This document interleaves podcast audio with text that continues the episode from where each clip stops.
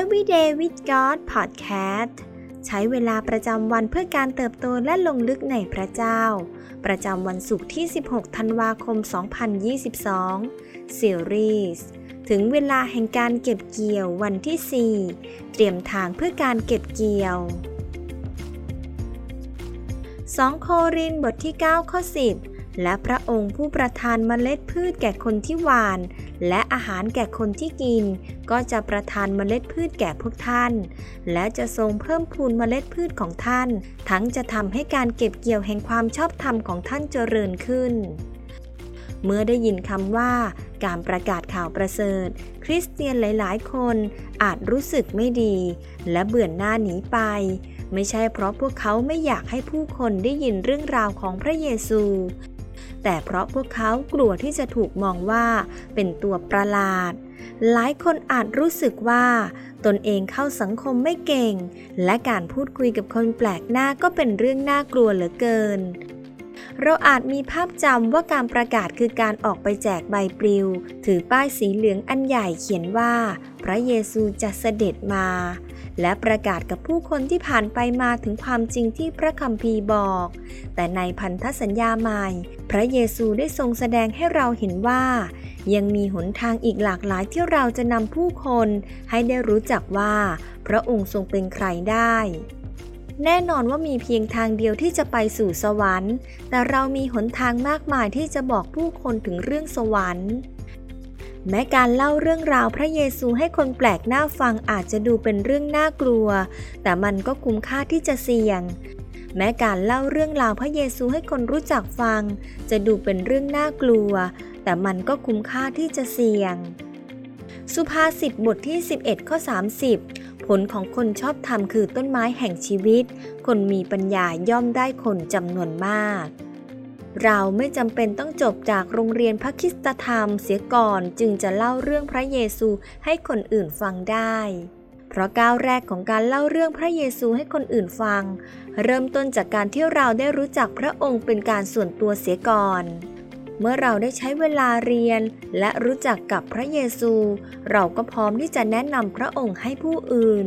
นี่คือคำแนะนำสั้นๆที่เราทำได้ เพื่อผู้คนรอบตัวมารู้จักพระเยซู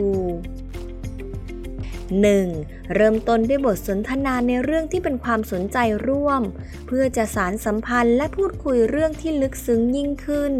2. มองหาโอกาสที่จะใส่เรื่องราวของพระเจ้า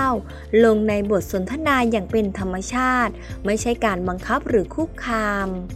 3. เมื่อมีโอกาส อย่าลืมแสดงตัวว่า เราเป็นผู้ติดตามของพระเยซู เราเชื่อพระเจ้าเป็นคริสเตียน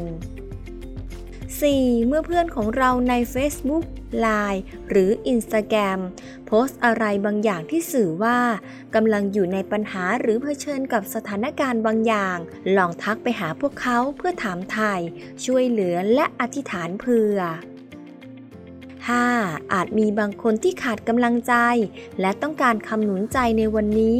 ลองส่งข้อความหรือโทรบอกพวกเขาว่า เราเป็นกำลังใจเสมอ และพระเยซูทรงรักพวกเขา 6. อธิษฐานเผื่อความต้องการของผู้คนที่เรารู้จักเสมอ เมื่อพบกันอย่าลืมถามไถ่โดยอาจกล่าวว่า ปัญหาที่เผชิญอยู่เป็นอย่างไรบ้าง เราอธิษฐานเผื่อเธออยู่นะ 7. เมื่อพระเจ้าตรัสจงก้าวไปข้างหน้าเพื่อเป็นพรต่อผู้คน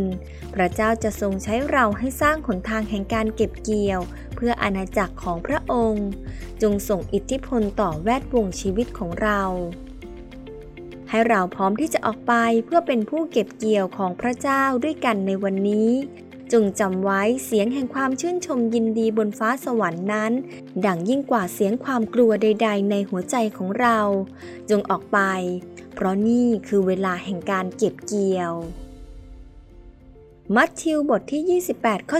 19 เพราะฉะนั้นท่านทั้งหลายจงออกไปและนำชนทุกชาติมาเป็นสาวกของเรา จงบัพติศมา พวกเขาในพระนามของพระบิดา พระบุตร และพระวิญญาณบริสุทธิ์ สิ่งที่ต้องใคร่ครวญในวันนี้ ใครบ้างที่เราจะเริ่มเล่าเรื่องพระเยซูให้ฟังสัปดาห์นี้ ใครบ้างที่เราจะทักทายและหนุนใจ ใครบ้างที่เราจะส่งต่อถ้อยคำแห่งความรัก และช่วยเหลือพวกเขา เราจะเตรียมชีวิตของเราให้พร้อมสำหรับการเก็บเกี่ยวในอาณาจักรของพระเจ้าได้อย่างไรบ้างให้เราอธิษฐานด้วยกันค่ะ พระเจ้าที่รัก เราสรรเสริญพระองค์ผู้ทรงรักและห่วงแหนประชากรของพระองค์ เราขอบคุณพระองค์สำหรับการช่วยกู้จากความบาปและความตาย ให้เราได้มีเสรีในทางของพระองค์ เราขอยอมจำนนและเชื่อฟัง ขอยอมให้พระองค์ใช้เราเพื่อการดี ตามการทรงเรียกและน้ำพระทัย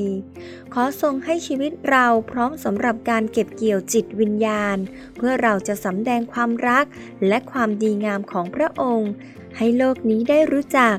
เราอธิษฐานในพระนามพระเยซู อาเมน ขอพระเจ้าอวยพรพี่น้องทุกท่านนะคะ